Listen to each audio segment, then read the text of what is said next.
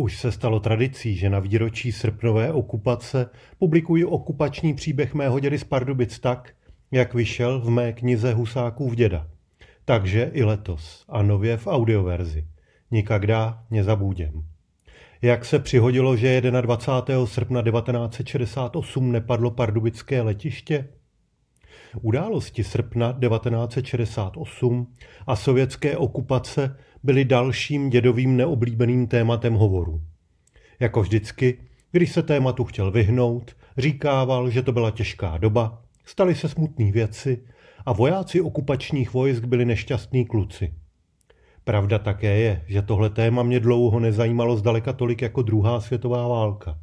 O ní totiž bylo informací všude kolem plno Zatímco o srpnu 1968 se v dobových českých médiích zmínky téměř neobjevovaly a rozhodně jste si nemohli koupit knihu na toto téma. Paradoxně se tak mou první knihou o sovětské okupaci stalo poučení z krizového vývoje, které jsem zakoupil ve výprodeji stranické knihovny v lednu 1990 spolu s Kapitálem, Paměťmi Lenina a další podobnou literaturou, to pod úvahou, že když to dobře půjde, bude za chvíli tyhle knížky těžké sehnat. A jak by asi dodala moje pragmatická babička, pokud to půjde blbě, budou se mi ještě hodit. Děda byl vlastně jediný z blízké rodiny, kdo mohl o pražském jaru vyprávět. Babičce byla politika jedno a rodiče byli v té době ještě teenageři, takže jejich pohled nemohl být tak úplný. Faktem také je, že dědy jsem se na pražské jaro ptal pořádně až po listopadové revoluci – do té doby jsem to téma vlastně jen nakousl, když jej přinesl do prvního ročníku gymnázia nový kamarád Květák, štváč imperialismu a živel, jemuž strana studium na Přeloučském gymnáziu uložila, co by upomínku na to, že není nesmrtelným ani nepotrestatelným. Tehdy jsem se dal ukolébat, později už ne. Ukázalo se, že srpnová okupace mohla za značný odstup, který si od KSČ děda získal, což bylo něco, co mě dlouho v dětství mátlo a co jsem rozklíčoval až později. Mezi komunisty měl děda hodně kamarádů a sám byl přesvědčený komunista ochotný položit za stranu a lid život. Jenže jeho nadšení pro komunisty končilo přesně rokem 1970. Pokud se někdo dal ke komunistům po tomto datu, nechtěl se k němu znát Takové lidi považoval za prospěcháře, kariéristy a bezpáteřní. Už svatý Augustin říkal, že do pekla nepřijdou pohané, ale ti, kdo si před křesťanstvím vybrali jinou víru, říkával děda, a mě ten příměr zrovna na komunisty moc neseděl. Ale až později jsem začal chápat, co tím děda myslel. Už jsem, myslím, zmiňoval, že za rozkol jeho přátelství se starým Jägermanem mohlo právě to, že Jägerman vstoupil do strany po roce 1970 kvůli kariéře a děda to neskousl. Když jsem se později dozvěděl, co děda prováděl 21. srpna 1968, bral jsem to za koloritní dědův příběh, dost možná zveličený ústním podáním jeho známých a přátel. Jenže pak jsem se s překvapením v archivech zjistil, že příběh je téměř doslovně pravdivý. Bylo chladné ráno, pozdní srpen už měl stěžklá svítání a děda stával brzy, ještě před čtvrtou. Jezdil do pivovaru na kole, však to měl kousek devět kilometrů. Jenže ze starého Máteřova to byla zajížďka. Muselo se objíždět pardubické letiště skoro až do starých Čivic a přes Popkovice. A to by nebyl děda, aby na objížďku nekašlal. Jezdil zadem, tedy přes letiště. V té době ještě nebylo zcelé oplocené. A kdo ví, zda je oplocené dneska.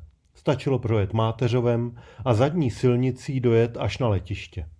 Tam dědu zahlédla obsluha věže, jak si to šlape na kole. Stihla ještě odklonit případné lety, aby dědu při přicházení přistávací dráhy nerušili. Neměl to rád. Jenže toho 21. srpna to bylo jinak. Děda se rozhlédl po přistávací dráze pak se zamyšleně zastavil uprostřed dráhy a pořádně se ještě jednou rozhlédl. Už věděl, co se mu nezdálo. Uprostřed přistávací dráhy byly zaparkované cisterny a automobily. A to tak nepořádně, nepořádně, že se podle dědova soudu na dráze nedalo přistát, protože byly zaparkované po celé ploše. To dědovi nedalo a stavil se na věži, aby je na to upozornil.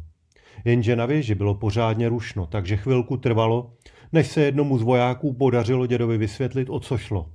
V noci začala invaze a vojáci dali na přistávací dráhu techniku, aby nemohla přistávat invazní letadla. Zatím se v noci podařilo přistát jen několika letadlům, které mohly přistát na kratší dráze a které vojáci cisternami zablokovali. Zasraný američani, rozeřval se děda. Vypráskáme je ze země, ty se nestačej divit, rozehříval se, až ho vojáci upozornili, že invaze není z kapitalistického západu, ale od našich spojenců, armád Varšavské smlouvy. Což dědovi vzalo vítr z plachet, ale pak ho zajímalo, co bude s letištěm dál.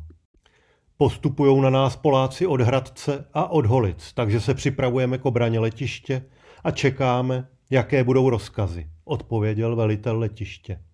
A jak se tady chcete bránit pozemnímu útoku, vyvalil oči děda, který dobře věděl, že samo letiště pozemní ochranu prakticky nemá. Poslali jsme lidi do kasáren do Pardubic a do Chrudimi, aby sem poslali další vojáky, techniku a přesunuli sem rotu ženistů, odpověděl voják. To byla elitní jednotka spojovacího vojska, dislokovaná v pardubických kasárnách. Jenže taky kus cesty. Telefonické spojení bylo přerušeno, rádiové rušeno.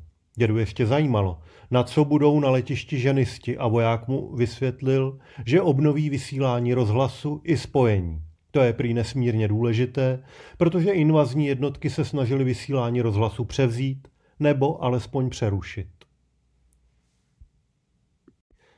Děda pokýval hlavou a vyrazil do pivovaru, aby ze své kanceláře obhlédl situaci přes spravodajskou síť ostatních skladníků a vedoucí dopravy v okolních pivovarech. Jenže už když přijížděl na kole kolem nádraží a po Palackého třídě k bráně pivovaru, viděl, že mu osud nahrál na smeč. Před odbočkou do pivovaru stál vojenský gazík a jeho posádka se hádala se starým pozdníkem lámanou česko-ruskou polštinou. Ukázalo se, že starý pozdník přehlédl, že probíhá invaze a domnívá se, že jde o pomstu mamlasů z témesky za nějaký špílec, kterým v týdnu pivovarští provedli. A tak pozdník stal před gazíkem návodčího a na tři doby jej zvýšeným hlasem prcal, aby si posunul tu plechovku na stranu, protože za chvíli tudy budou projíždět auta pivovarské dopravy a nikdo jim nebude stát ve výjezdu. A ať na něj nemíří tou atrapou samopalu, On sám byl v armádě a pravej samopal pozná na stohonu.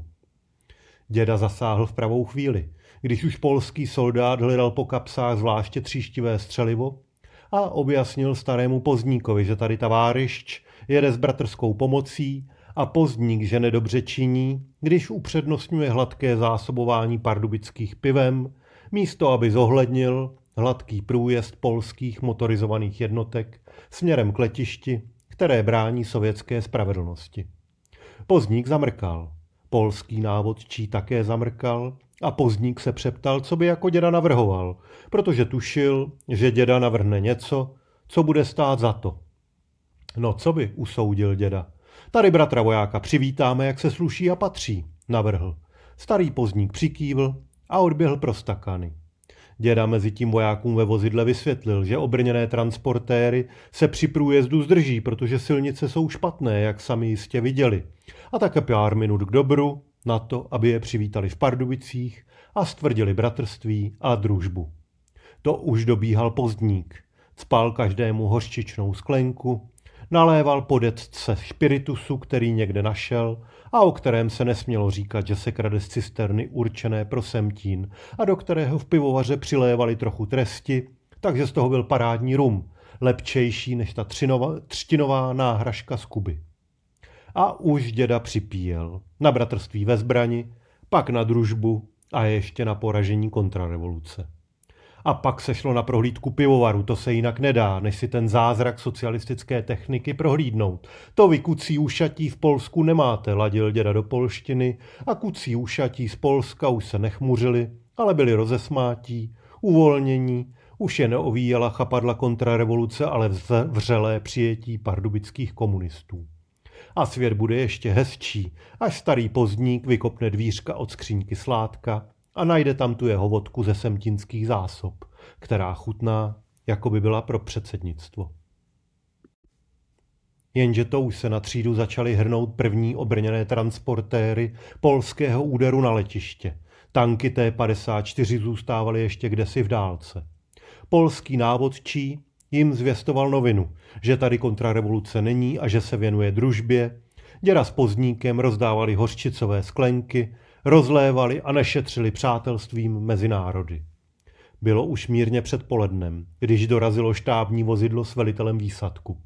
Ten už se pohostit nenechal. Trval na vysvětlení, proč je tu značná část jeho posádky podnapilá a proč je palackého třída neprůjezdná pro další vozidla. Tomu návodčí s dědou vysvětlili docela snadno. Posádky tam nechali obrněnce stát, kde se dalo, když běželi na družební prohlídku pivovaru, kterouž, ho, kterouž toho rovněž zvou absolvovat. Nicméně soudruh Kamandír byl zjevně hodně proti. Byl ve stresu a nervózní. Místo chvály, pohostinnosti a díků naopak vyhrožoval vojenským soudem i zastřelení. Děda oponoval, že to by se jeho příteli maršálu Koněvovi nelíbilo, kdyby dědu zastřelili a nechal kolovat fotografie z pivovarské síně Tradic, kde se v nejlepší družbě objímá s maršálem Koněvem. To velitele mírně znejistilo. Už byl ochoten nenechat dědu zastřelit, ale děda musí uznat, že dost bylo družby a je třeba pokračovat, protože kontrarevolucionáři nespí a je jim třeba zatnout tipec. Za další dvě hodiny se podařilo třídu zprůjezdnit a přesouvat obrněnce směrem k mostu do Polabin, protože mírně rozveselený pozdník s dědou už si spletli směry a navíc později přiznali, že byli dost zvědaví, jak se těžké obrněnce vytočí ve verbičkách kolem labe a nacouvají zpět. Děda tvrdil, že to bude v pohodě, že se otočí a budou zpět, než bys řekl Katyně. Bohužel se ukázalo, že to nešlo zdaleka tak snadno, takže polský blitzkrieg se ještě trochu porozhlédl po polabí.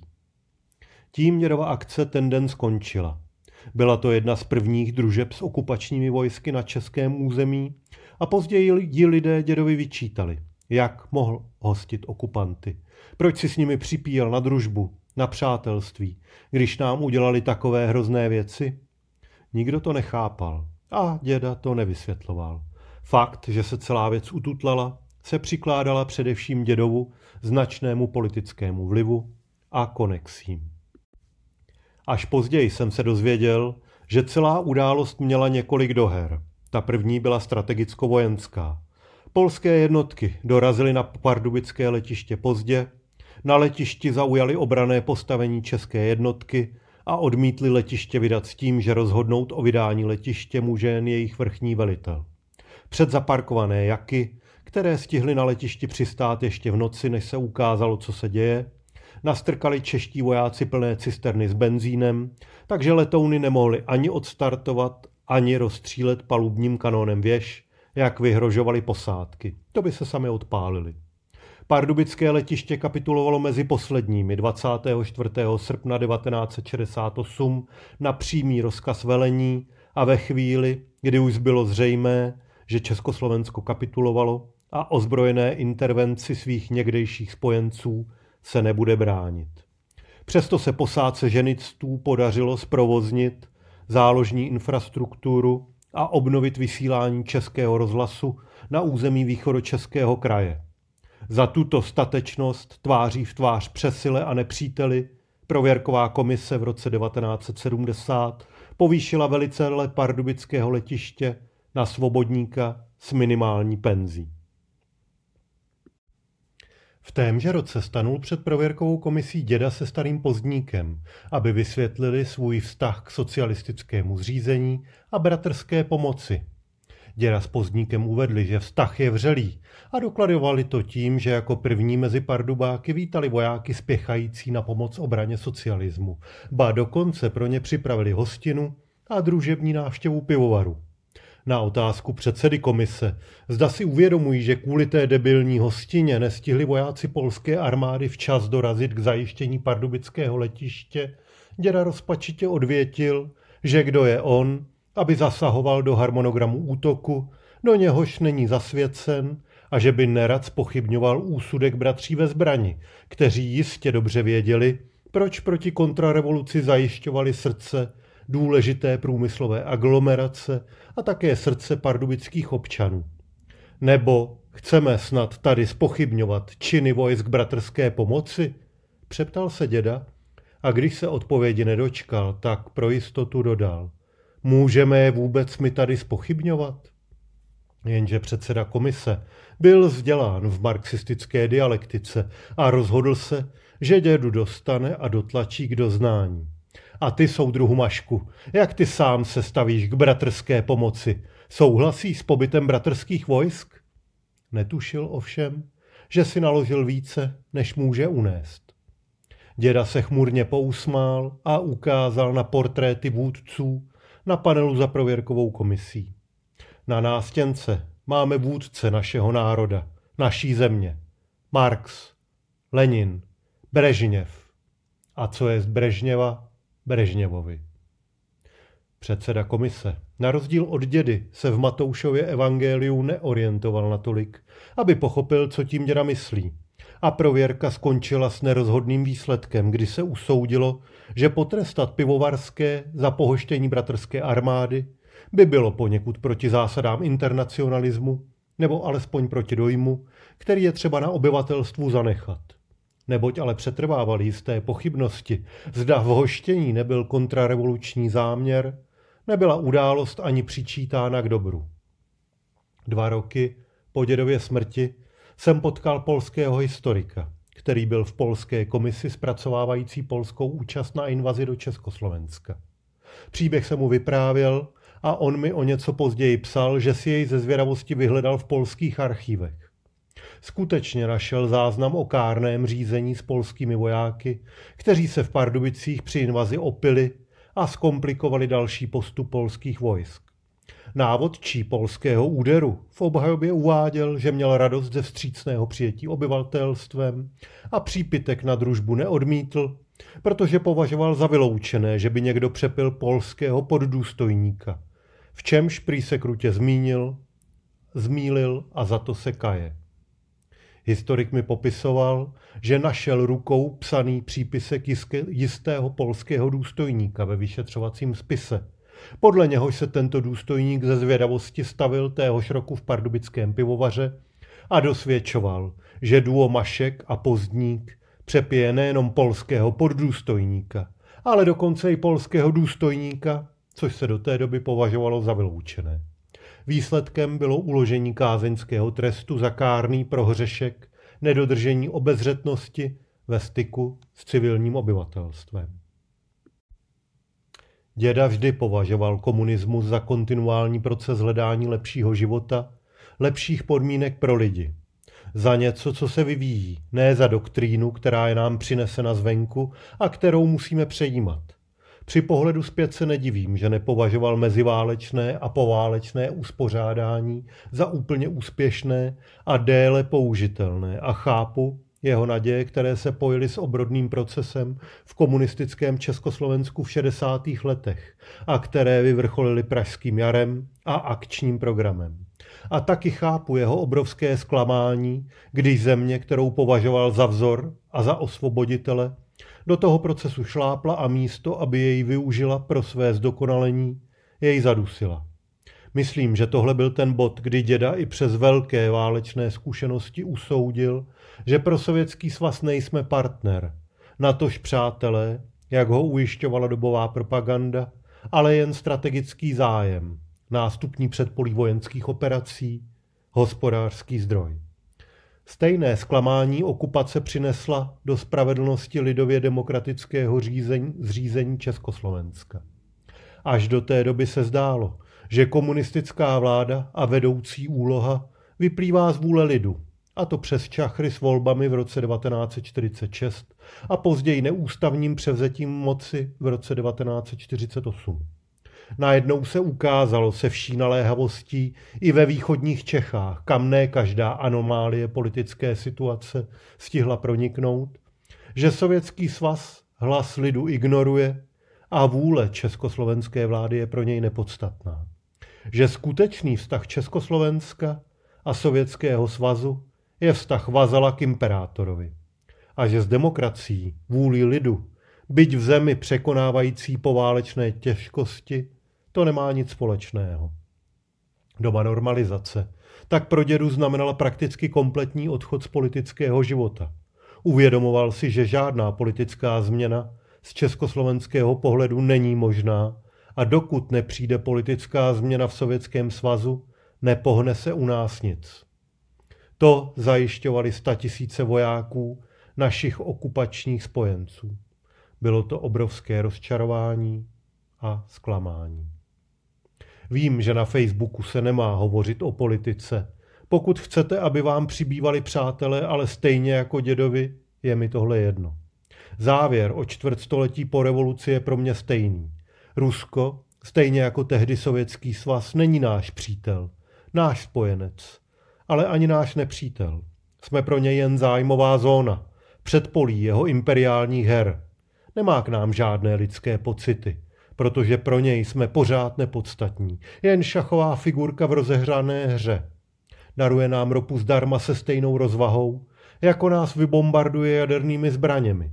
S úvahou, co na to řeknou obchodní partneři a političtí soupeři. Dědova zkušenost s pražským jarem se mi pak promítá do úvah o československém polistopadovém vývoji. Do toho, jak obtížně, jak nesnadně se vyrovnáváme s vlastní historií a komunistickou érou. To, jak jsem dlouho nemohl pochopit dědovo přesvědčení, že vrcholným politikem se může stát jen někdo, kdo předtím prošel léty veřejné služby, což byla nakonec jedna z jeho výhrad koncem 70. let proti chartistům, Havlovi a undergroundu. Druhá byla, že podle něj vypadali jako šašci. Na to, jak zásadním přelomem pro nás se rok 1968 i 1989 zdál být, máme příliš málo vyhodnocení. Příliš málo odstupu a analytiky. I s 25-letým odstupem je tak pro mě těžké podívat se na sametovou revoluci nezaujatýma očima. Chybí k tomu materiály, podklady. Ve skutečnosti revoluci nepřipomíná. Její součástí nebyl kvas, který by vyvrcholil v nahrazení jednoho řádu jiným, se všemi důsledky a utrpením takového obrodného procesu, ale jen kvas, utišený občanským fórem, jak píše Jiří Suk v labirintu revoluce. A vynoření se dosud málo, či spíše obecně vůbec neznámých elit, typu Václava Havla, které vyplnili vákuum, či spíše aktivní poptávku po nových tvářích, jak vyvozuje Michal Pullman v konci experimentu. Po 25 letech nevíme, kdo je náš nepřítel. Sovětský voják už to není. Nebo dost možná zatím není, to nevíme jistě. Nemůže na nás vykouknout z ubikace na nedaleké základně a houknout, že převezme vládu, když si neumíme vládnout sami. Nemůžou za to oni, ale my sami. Proto, že nevíme, odkud jsme vyšli a nikam směřujeme, protože jenom přežíváme. Obnova socialismu s lidskou tváří a normalizací v srdci řešením není. A tohle je cesta, kterou za mne už děda neprošlape. Tento dodatek připisuji pět let po sepsání předchozího textu. Něco se změnilo. Už je to zase ruský voják, kdo nás straší, či spíše ruský hacker a dezinformační propagandista. Polovina národa je tak zoufalá, že mu věří. A něco je stejné. Ještě pořád nevíme, co chceme a kam kráčíme.